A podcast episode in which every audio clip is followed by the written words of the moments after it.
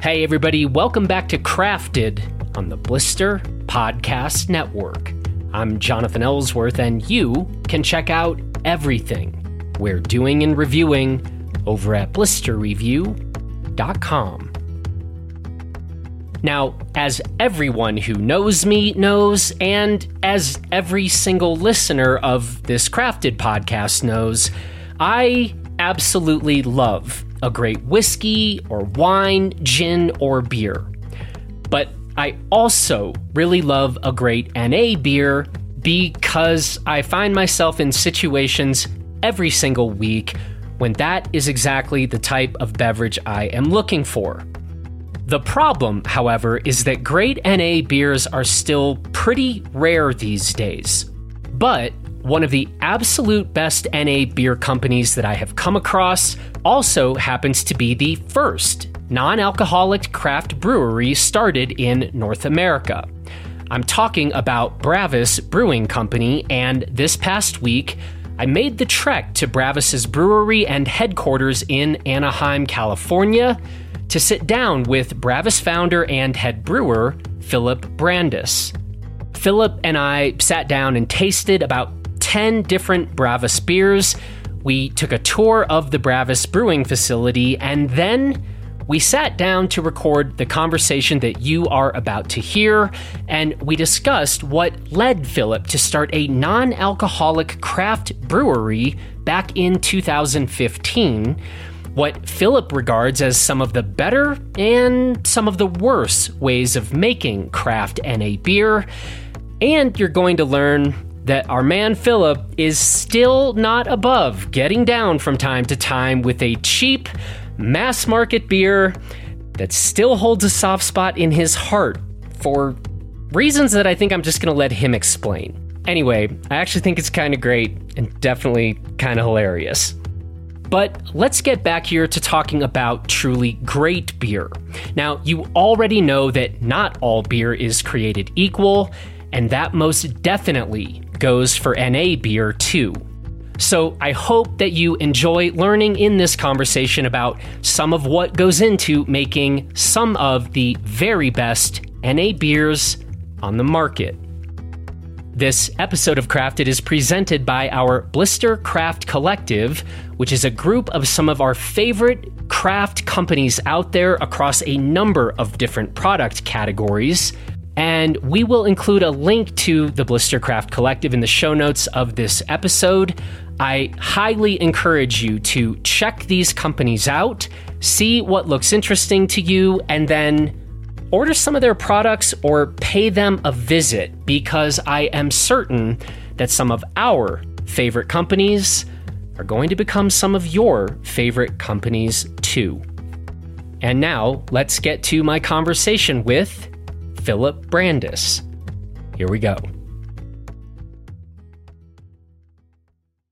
Well, I am very happy to be here with Philip Brandes at Bravus headquarters.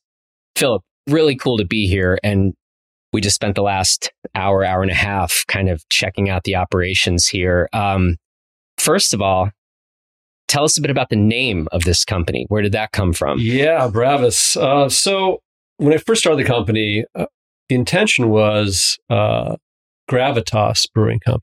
And that's where I was kind of headed with it. And the reason was, I think back then, um, you know, I had a friend, we'll talk about this in a sec, but uh, he was super embarrassed to drink non alcoholic beer. And mm-hmm. so, and a lot of people were. Mm. And so, um, they were embarrassed. It didn't taste good. Uh, they didn't want to order one. Uh, they didn't want their friends to know they were drinking one. And so I felt like I, I don't know. I think I was watching. Um, I think it was Better Call Saul. He, he mm. talked about gravitas. I was mm. like, and so I'm like, class, dignity, yep. um, some definitions, trying to be sober. Uh, and so I was like, gravitas. Now I tried to um, register it, and of course, wonderful U- USPTO is like, well, there's a wine called Gravitas wine. And I asked him, well, what is, and, and it might confuse, someone might be, someone might be confused about a 750 milliliter bottle of wine and a 12 ounce can Right. of non alcoholic beer, of course. anyway, uh, instead of trying to fight it, I said, well, um, you know, there's there's still that bravery, and and and my last name is Brandes, and so uh, bravery, Brandes, Bravus. Hmm. That's where. It, uh, but I like it. it. Kind of evokes this like Latin. Yeah. You know, again, um, I think back then it's changed quite a bit, and we'll talk about that. But um, overcoming obstacles, being brave, courageous. Uh, so yeah, the, the name kind of worked. Yeah, Yeah. agreed. You just said, well, we'll we'll talk about this more in a bit.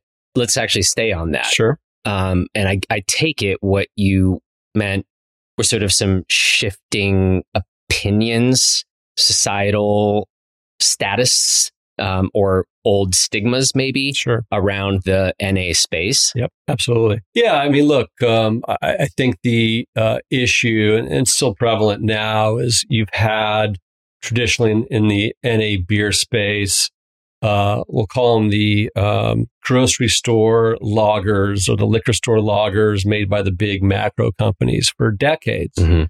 And look, no one has ever said this is when when trying one, this is amazing. Mhm. They've quite the opposite. They, you know, you were drinking them because maybe you had to, or um, you didn't have a choice, or.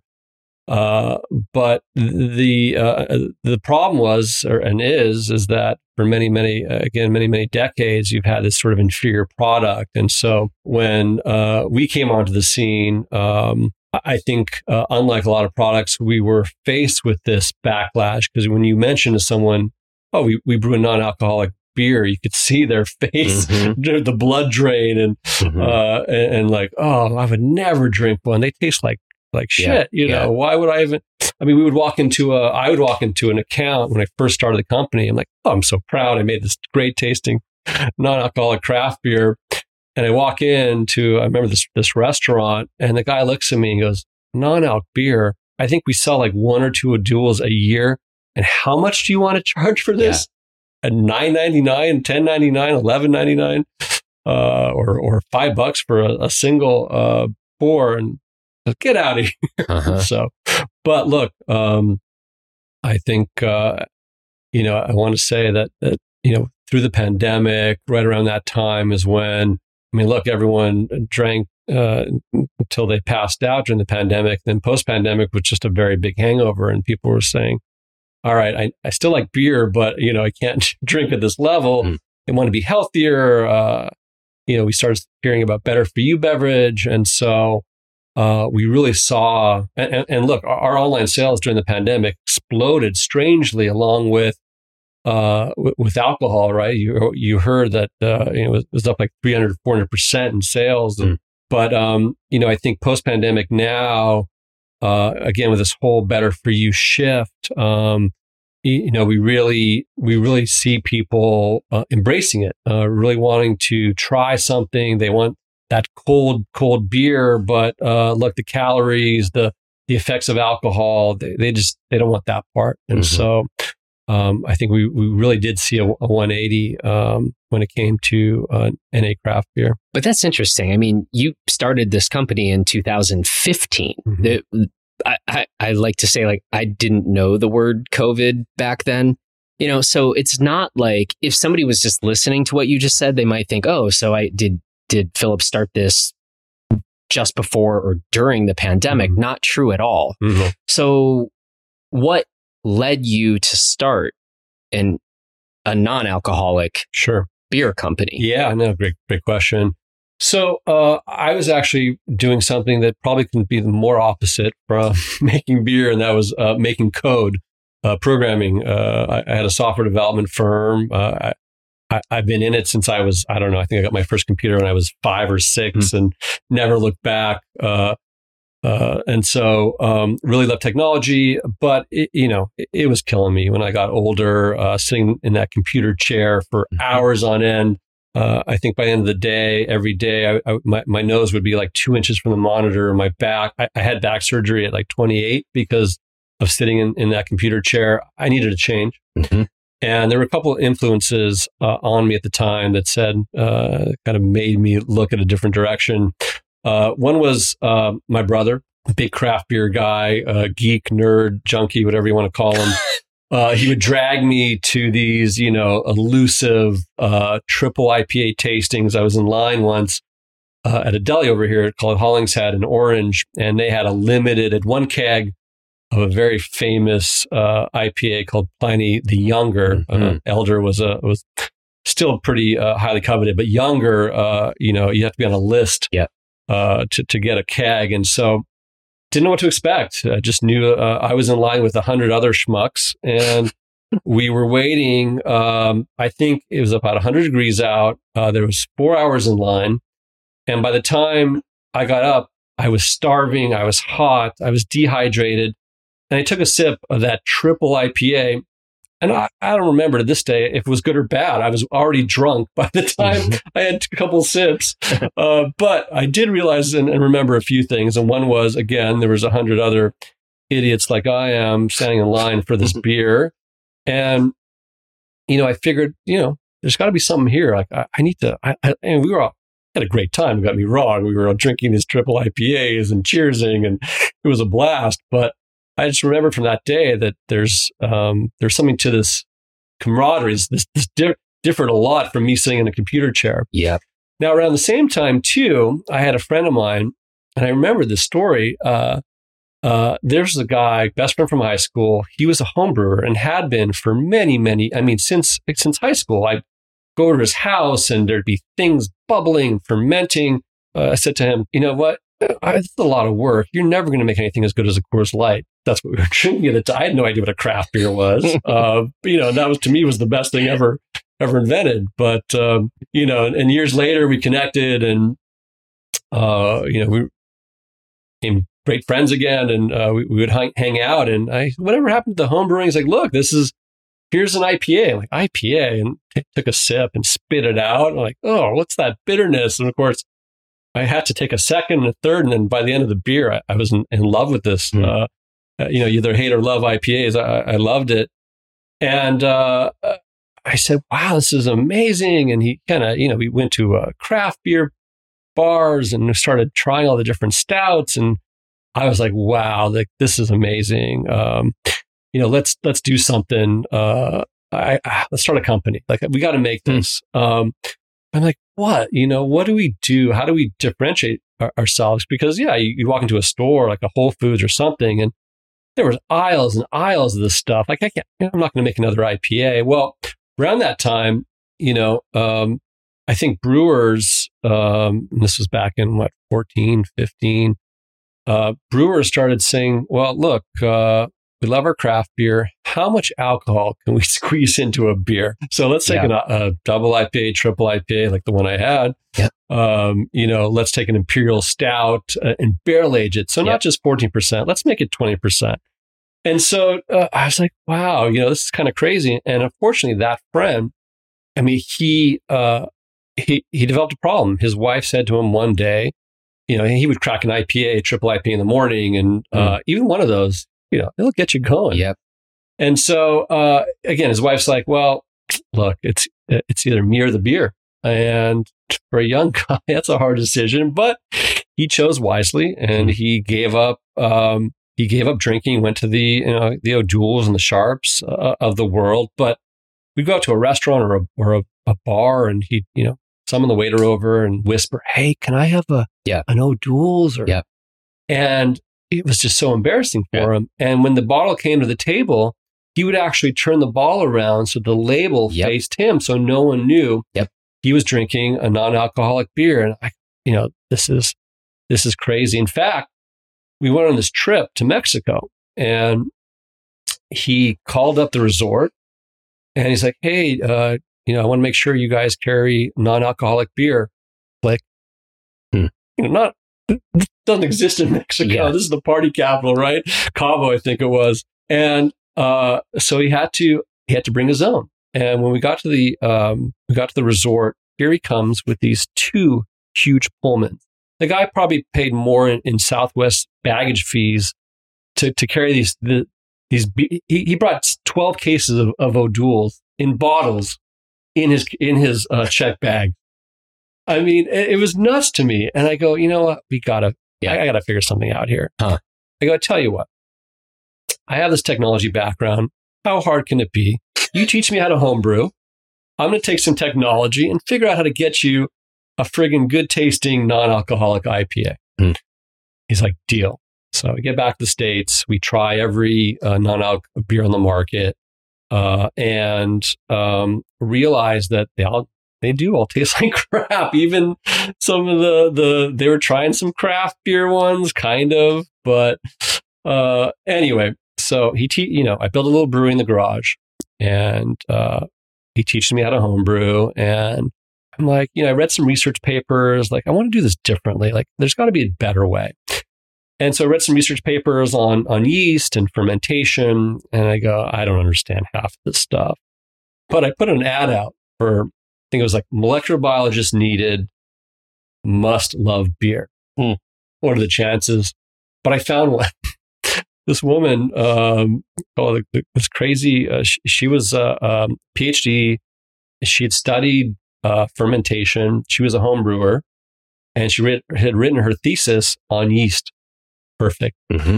So I hired her, her and I over the course of about a year, um, started to get to work and in the process made uh, a lot of pretty bad beer. Uh, we were sort of like Frankenstein and, uh, but one day we finally hit it, this amazing tasting IPA. And, you know, we approached it a little bit differently. Most non-alc beers are made by, uh, removing the alcohol, whether you burn it off through distillation, or you remove it through a almost like a, a they use reverse osmosis or a filter. But in the process, you're, you're kind of removing everything that makes a beer a beer. Uh, we didn't want to do that. Uh, I didn't want to do that. And so, uh, again, developed this kind of unique process with her that, you know, created a beer where it tasted great. And we didn't remove the alcohol. We just didn't put a lot of it in in the first place. And, you know, um, uh, I think by that time I'd spent way too much money. My wife's like, uh, my wife's a CPA, so she's like, "Oh yeah, write it off. You got to start a company, taxes." I'm like, "All right, fine." And uh, you know, I, I, wouldn't say long story short, but here we are. Uh, and uh, yeah, the rest, I guess, is history. So. well, so this was was this about 2013 then that you started experimenting? In 14, yeah. 14, 14. was our, our, trip to Cabo and was the catalyst between my brother and my friend. And so that's kind of when we when I started um, on this journey. But yeah, I really didn't get serious, didn't really rent a, I mean, we, we worked out of the garage and uh, delivered a case here and there, um, which is a, a great story too. So the day we discovered the IPA, uh, I'm like, let's let's bottle up a couple and see if I can sell a few. Mm-hmm. I mean, it's not a business until you actually, you know, I can have That's a product, right. but I gotta I gotta know if people want this. So uh, we hand bottled like the homebrew uh, uh, wand, a couple, I think a case. That's all we could make. And I went to um, this place in Laguna Beach uh, where I lived. Um, it was this uh, restaurant called the Cliff, and I delivered uh, I'm like, hey, you guys want any any beers? Like, I'll give it a try. Why not? You know. And so I deliver this case. Uh, he gives me, you know, I think thirty bucks, forty bucks. I still have that dollar framed, uh, you mm. know, in the office. And I get home, and about an hour later, he's like, "I need more." I go, "What happened? Did you did you drop the first case?" he goes, "No, we had two people come in. I told about it about um, about IPA and they wiped us out. Huh. They just sat there and drank. They were so happy mm-hmm. to have an IPA that tastes like an IPA that was not alcoholic. Mm-hmm. And I go, wow, okay, maybe there's a business here. So, hmm. yeah, yeah, that's kind of, that was the catalyst to, to start. and a mere eight years later, right, here, yeah. here you are. Yeah. Um, yeah, I, I mean, I, I love, I love the NA space. I also love real beer and I, I get the sense you do too. I'm not going to give you crap about your story earlier about how mostly I'll, I'll, I'll nutshell it here. Yeah. Um, Philip's not against those crushable beers, those very crushable beers uh, from some larger makers, uh, which I thought was pretty funny. Um, but to have figured it out, and I mean, you you guys got on my radar um, probably about two, two and a half years ago. when I like I loved the idea of this space and I've talked about this on some previous podcasts we've done but you know living in mountain towns and seeing people come from sea level up to nearly 10,000 feet and they have one beer or one cocktail and they're a mess you know like you live around mountain towns you see the need for something like this and um, that kind of is when I really launched on my modern quest for like, this can't all taste like crap, right?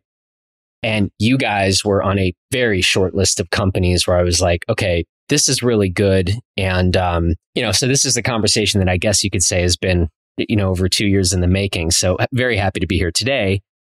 But let's then talk a bit more about this process of how one makes good tasting NA beer. And so, because I didn't know really the answer of where things were today in terms of the production, if there still are a number of different ways that you think companies are doing it, if we are moving toward one best way or best practice. What do you think the current landscape looks like? Sure. Yeah, no, great question. Um, yeah, most people don't realize, but yeah, uh, so um, uh, most NA beer starts off as a full strength, fully loaded, and then they uh, again they remove the alcohol. Um, I think when we were going through the process um, and, and trying all the different ones, uh, I, I could just spot the ones. I, I don't know. There was this. Um, most of them were were back were, were distilled. Most uh, you know people would take um, brewers would take a beer They'd throw in a kettle. They'd start burning off the alcohol because the alcohol burns off at something like 170 degrees. It's lower than water, which is you know 212. And so you could sit there and get to a certain level and burn off the alcohol, and then still have, I guess, some semblance of a beer. But listen, you, you know, um, some leftover some leftovers are good when you reheat them. Uh, I don't think beer is one of them. Mm. And so to me, I could taste. Um, I could always see and figure out if there was a beer that was vacuum distilled because it just has this weird burnt wort flavor. And technology has gotten better. Um, now they're doing, uh, instead of regular distillation, they're doing vacuum distillation. They actually lower the temperature in a vacuum mm. and then distill. And so you're not really heating up the beer as high. But honestly, again, you're still burning it off. Hmm. So uh, I don't know. Uh, uh, I haven't found one I like. Now there's other technology that's a little bit better. That's um, a little bit newer, and that's the whole um, filtering. Uh, they take beer, again, full strength beer, they run it through a filter. And on one end, out comes the alcohol, and the other end is this like, and, and water, sorry, alcohol and water. And the other end is this um, sludge that's huh. like, uh, if you ever recon- reconstituted uh, mushrooms or something, you know, you take the water and stuff out of it, and then you have the stuff, and then you take just regular water and put it back in, and then you have beer. Again, if it doesn't sound appetizing, because it isn't to me, but um, the technology's gotten better, uh, I, I, think. But uh, to me, it's all uh, a bit relative. Um, don't prefer. Um, you know, I'm the first one to always say I just don't like when you start uh, as a chef putting a bunch of ingredients in and then taking them back out. It just mm. doesn't make a great dish. But um, look, I think um, plenty of brands in this world where there's um, if you throw enough marketing at it and enough dollars and the brand's good enough it sometimes doesn't matter how it tastes but i think for us we've always been about the quality of the liquid and really giving some uh, people something flavorful and very diverse uh, we have a pretty wide style range from our ipas to peanut butter stouts mm. to our um, you know our, our, our sours and and so I think a beer is is something to enjoy. It's a moment. It's um, y- you know, whether you've you've run a race or you've climbed a mountain or you're, um, uh, I don't know. You, you we we had this person, uh, a customer call in, and this was a guy who uh, who's a he was a vet, uh, a war vet, served in World War II, and saw some stuff. And when he got back, PTSD. And he uh, used alcohol to kind of numb the pain, but became a very, very, uh, his words, horrible person when he drank. And he discovered Bravus and, writes in and says, Look, um, I'm, I'm going to paint you a picture right now. I'm sitting on my back porch, drinking a Bravus. The sun's going down. I'm watching my granddaughter swing on a swing, and I've never been able to enjoy this moment. Because I've usually been uh, wasted about 15 beers deep. Hmm. So I want to thank you. And most importantly, my wife wants to thank you Hmm. for giving me something that I enjoy that doesn't have alcohol in it. So it's like, um, I don't know. It's just, it's, it's these, um, it's these moments that, uh, it's kind of like why we offer something that's, that's quality because for the longest time, people didn't have that. Mhm. Um, if you were embarrassed or you didn't like what you were drinking, like what fun is that? Uh, we want you to enjoy the moment, celebrate those moments, and so it's kind of kind of why we do it. That's a good story. But back to making beer. Mm-hmm. All right, yeah, I digressed a bit. It's all right. so, a couple things. As I, you know, I've spent actually kind of a fair share of time in a number of different breweries. So, um, yeah, that, actually feels like I'm doing life pretty well, come to think of it. But when you were talking originally about this process of creating a good tasting NA, you were talking basically about heat is sort of the enemy. And that's actually something that we hear from a number of brewers, right? It's like once you make that beer, let's not start heating things up a bunch or, you know, put leaving it in a in a hot room or in a hot trunk or something, right? And what I'm hearing you say then is if some NA brewers are intentionally injecting quite a bit of heat in this removal to burn off the alcohol. Okay, well, I'm thinking about yeast and how that sort of works. That, and I'm, yeah, my the lay, my layman brain is thinking like, okay, we probably don't want to start activating these yeast or getting them, you know, doing a bunch of weird things or changing flavor profiles and the rest.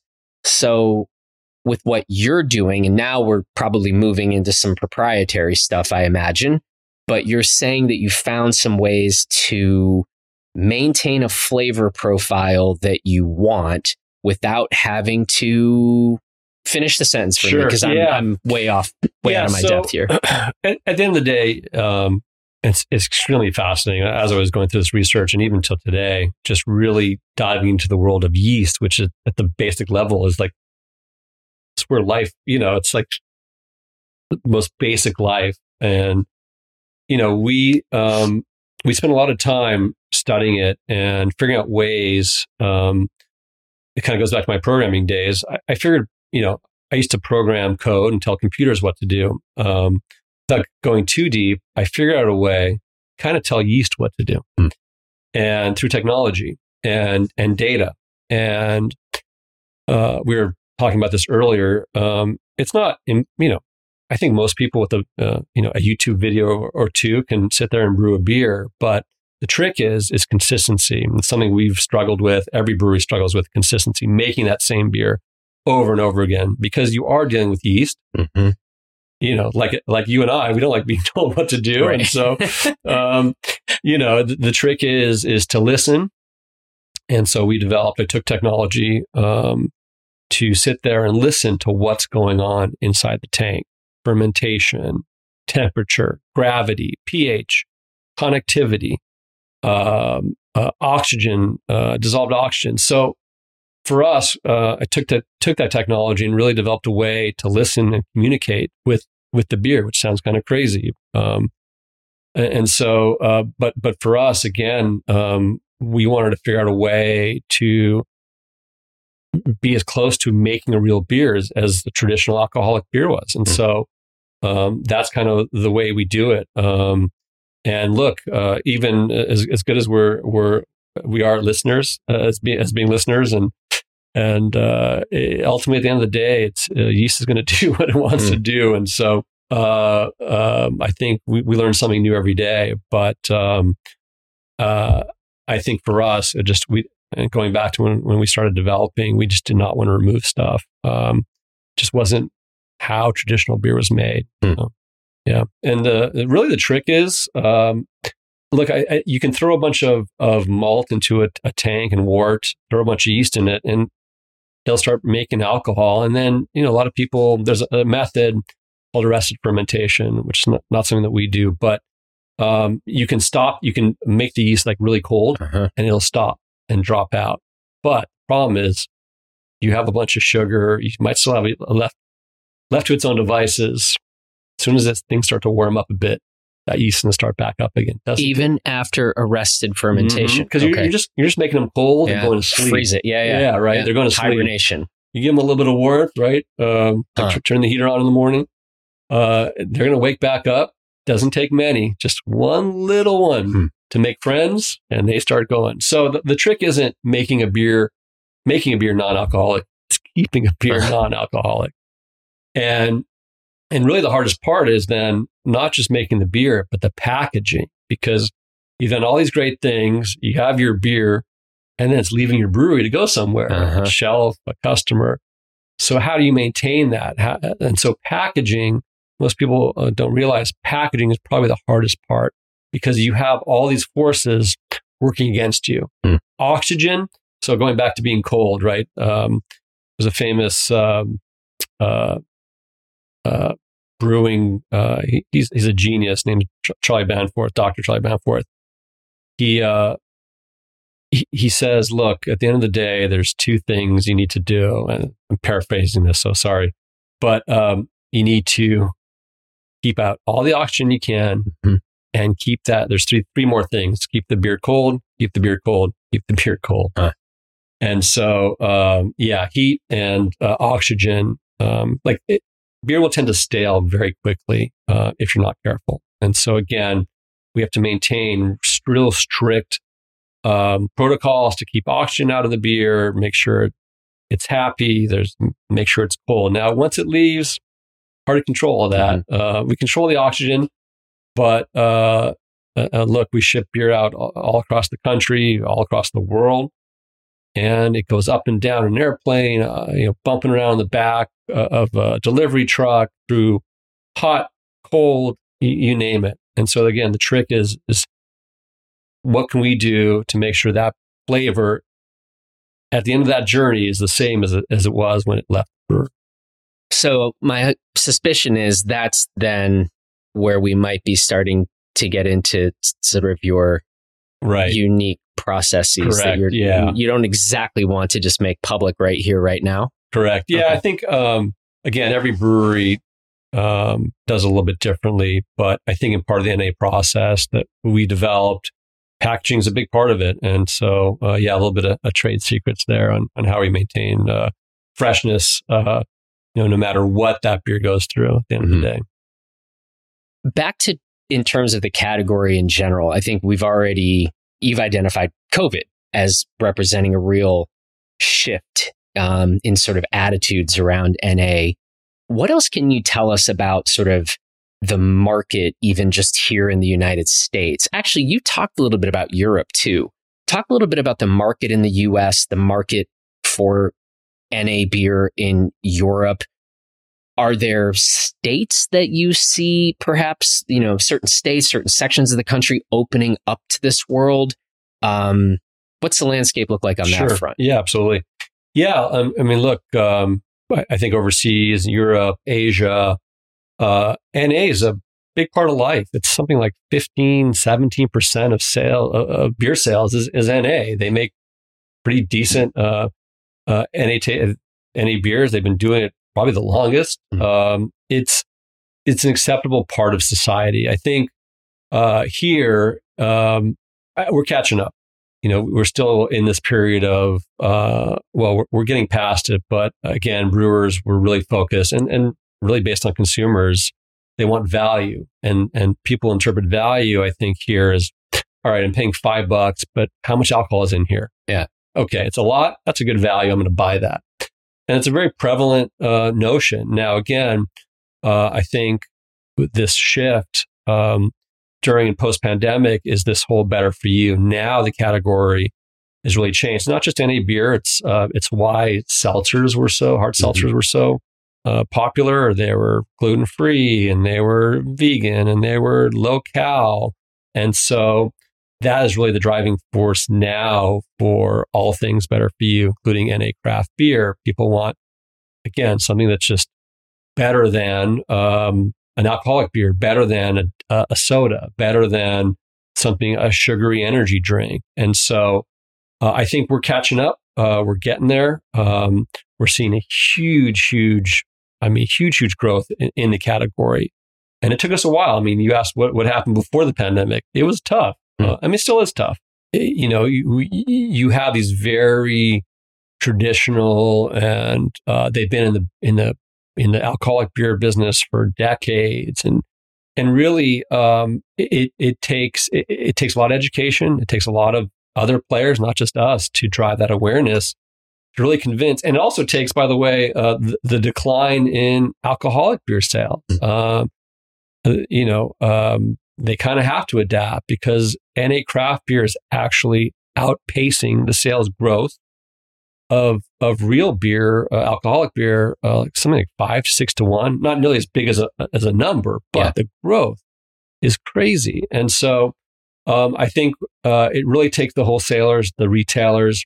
Now, here's an interesting story. Um, so we just landed um, Target, hmm. and uh, we're going to be going to Walmart soon. Hmm. Uh, fingers crossed. Now, these are two major Massive. retailers that aren't traditionally progressive when it right. comes to, um, well, anything really, um, you know, but here they are and, and props to them. They really, um, listen to their customers. They, they realize that non-alc is the future. And so, uh, we were very lucky enough to, um, with a select few other, uh, uh, suppliers, they've rolled out this test uh, in about five or six states where they're created a non-alcoholic beer section mm. just on its own. Mm. And you don't see that. I mean, even some of the more, um, you know, the, the, the, the chain, the, the, um, the liquor chains. And so here they are being very progressive. And eventually this will become a destination set for all things NA, not just beer, wine, spirits, um, which is brilliant because now say you don't like beer, uh, you want to get a, a, an NA wine or an NA spirits, you have to start hunting and pecking throughout a store and trying to find yeah. each one. But no, like it makes sense if you want something in NA, at least for now. Now, eventually, for now, exactly. Eventually, yes. Um, but for now, uh, it's it, it just shows great thinking on their part to develop a destination where you can get whatever you want that's in the NA category. Mm. No, that's really interesting. Um, I, I hadn't heard that about Target or mm-hmm. Walmart. Mm-hmm. I mean, that's massive. Yep. Um, and, and I, because you know, I mean, I, I, I love the mixing of these worlds. Um, you know, beer sales maybe are diminishing. I still want there to be fantastic craft beer out there. I still love bourbon. I very much though I'm like I want to drink good stuff and I want to be moderate about it you know, and then there's lots of times when I want a really good NA beer and I want that to be good. And I, and I am beyond the like, well, it better be cheap because there's not alcohol in it. Like, nope, I'm absolutely price insensitive to that if it's good. Now, if it's trash, I'm uninterested. So it's, it's interesting how this all goes. I think you're right that having dedicated sections for the time being makes sense, but I do actually kind of personally look forward to a future where then we mix it back up again or there's it's the same row, but this section can be the NA, but because I do think that absolutely sensitive and, and here for it for people who don't handle alcohol well. Great. Don't drink it. Don't drink it. But for many of us to be able to swerve in and out with it and pick for this evening or the first drink of a night is maybe a bourbon. And then I want to shift over because we're going to have a three hour great dinner. Maybe I want to move into some really excellent NA.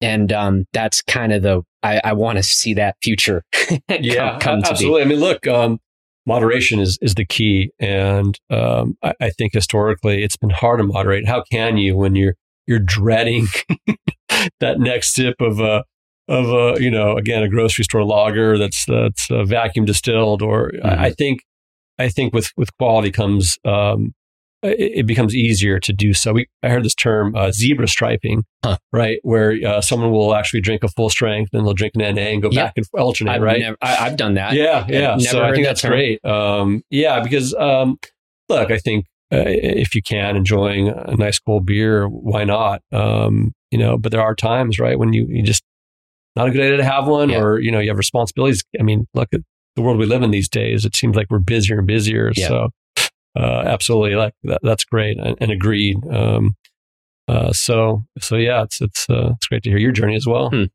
Let's talk a little bit about a couple of the offerings that you have today. Um, and I'll let you run with this. If you want to talk about some of the staples, if you want to talk about some of the more seasonal or limited release stuff, um, if somebody's listening to this and is like, all right, this Philip guy, let me let me check this out. Um, so you got to make a solid impression right off the jump. Let's maybe go that direction. What what would you be directing yeah. them toward? Well, um, so that that one's uh, uh, it's hard to answer and, and easy to answer, but I think if you're new to uh, the brand or, or new to um, you know uh, the category, and you're like, what should I what should I try? Well, we make that easy. We make a variety pack. so we took a page out of hard seltzer, right? The mm. number one SKU for hard seltzer is a variety pack because ultimately different strokes for different mm-hmm. folks, and I completely understand, especially when it comes to adult beverages or, or you know and so um, uh, I would, uh, from our site, from Target, wherever, pick up a variety pack because inside um, you're going to find our four core.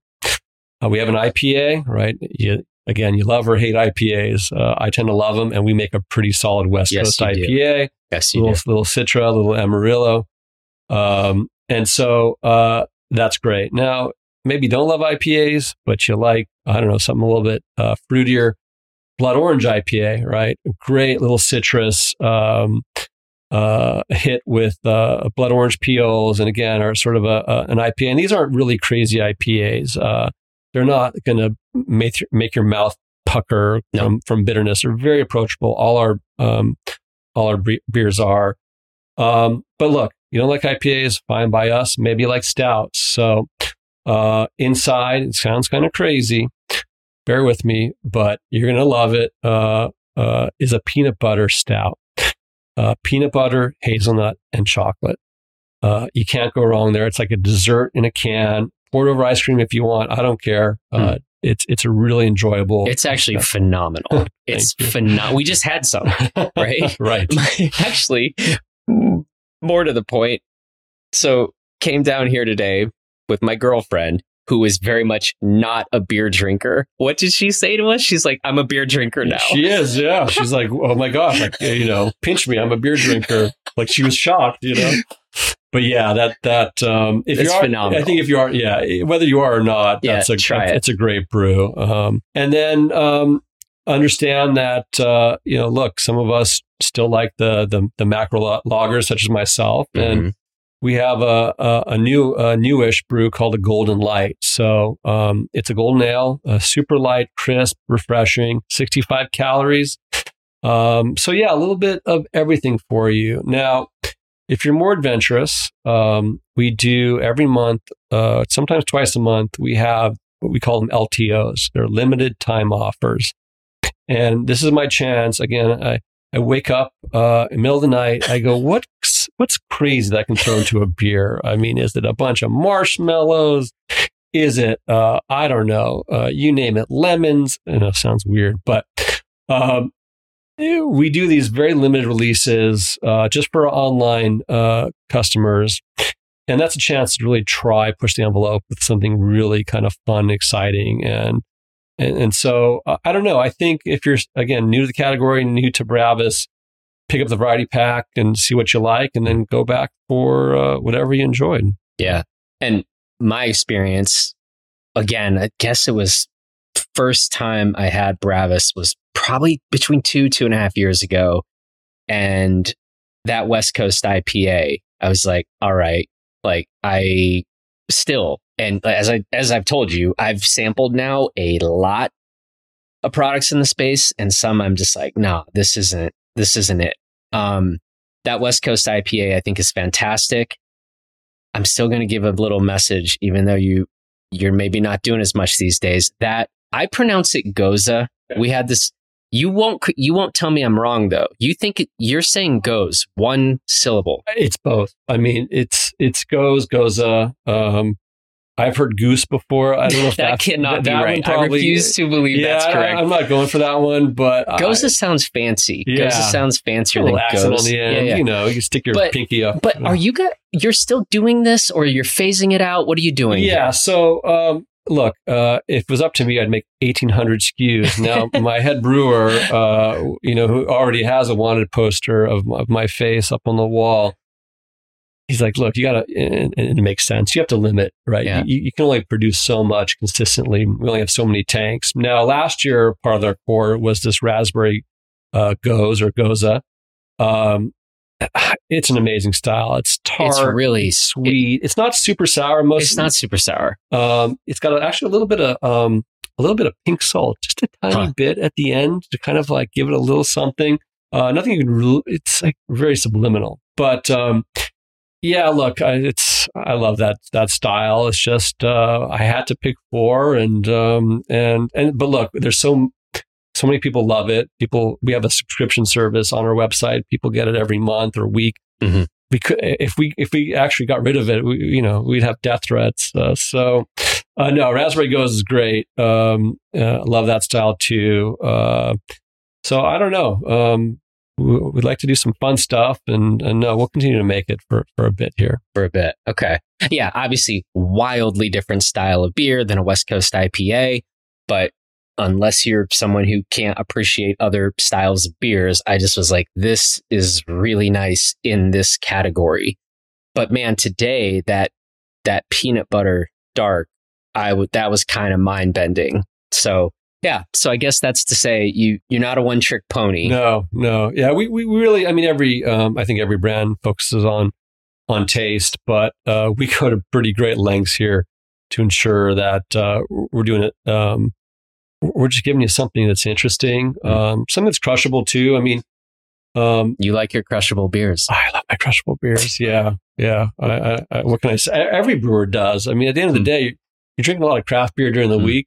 Um, but yeah, my, my wife and I, we have, um, we call it uh, bad pizza, bad beer, bad TV Fridays. Wow. And uh, our daughter um, goes to bed. Uh, I crack open a Coors Light. Uh, you named it. Ordered a greasy pizza. and I may or may not uh, watch Real Housewives of Orange County. Now I can't. Oh, wait, wow. are we recording? Shoot, yeah, uh, it's still on. Oh, it's bummer. still on. Uh, but yeah, look, uh, you know, uh, I do drink. Uh, occasionally. Uh, but yeah, I love my uh, bad pizza, bad beer, bad TV fries. wow. Well, I mean the the TV actually kind of sounds worst of the three. Right. But, um, yeah. So so so bad, but so good. But hey, um, I I actually want to let you get back to work here, sure. but um. Talk a little bit about where we are in Anaheim. Yep. You were kind of saying, like, man, it's pretty interesting place uh, for beer. Yeah, yeah. Anaheim's, um, uh, you know, we're in the orange orange uh, curtain, Orange County, uh, but there's a lot of breweries here, probably more than any city. Um, uh, probably next to LA, a lot of breweries here. Uh, we're a stone's throw from Disneyland, a stone's throw from uh, Angel Stadium. you know, anyone listening, feel free to come by and have a, a great NA beer. Mm. and and so yeah, it's um, it's interesting. I don't know, California Southern California, always the sort of you know a birthplace for a lot of cool new new things, and I mm think we're we're doing some fun stuff out here. Um, you know, we're coming out with I know it sounds crazy, but NA wine, NA spirits, uh, and, and a uh, canned cocktail, so a margarita, an old fashioned. But these are are uh, like our beer will taste. They'll they'll taste. I mean, it'll be hard for you to tell the difference. So it's going to get that burn, that mouth feel. Uh, you know, pushing envelopes with functional beverage, looking at mushrooms. That's the, the new, uh, mm. the new frontier here. So, uh, really doubling down on NA itself and really love it. Love the, love the category. And, and look, one day, uh, if you're, uh, if you're drinking, you're going to be the odd person out, right? I think mm. that's where we're headed. Sounds crazy, but Yeah. Hmm. Interesting. Um, man, you got your work cut out for you on that that whole NA wine, NA spirits front. There, there, those categories could still stand to um, to see some improvement. And so I guess you pulled it off on the beer side. So, um, but man, I'll, I'll root for you on those because I those are categories I'm. I have said we talked about this. I I have not found. I haven't. Maybe I just haven't crossed the right path. Mm-hmm. But I haven't found those products yet where I'm like, this feels pretty dialed. Mm-hmm. And so, yeah, good good luck on those fronts. If you crack those codes, um, you'll have pulled off something real significant. Yeah, we're gonna try. We're gonna try. Well, hey, appreciate the time. This has been really fun today and seeing the operation. And um, best of luck with what you're doing. Yeah, thanks, Jonathan. Appreciate you having me today. Yeah.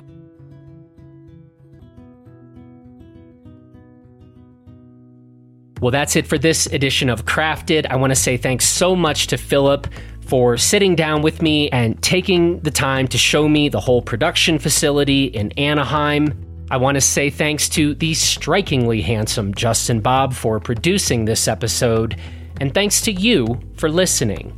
Now, please take good care of yourself and everybody else, and we will talk to you again real soon.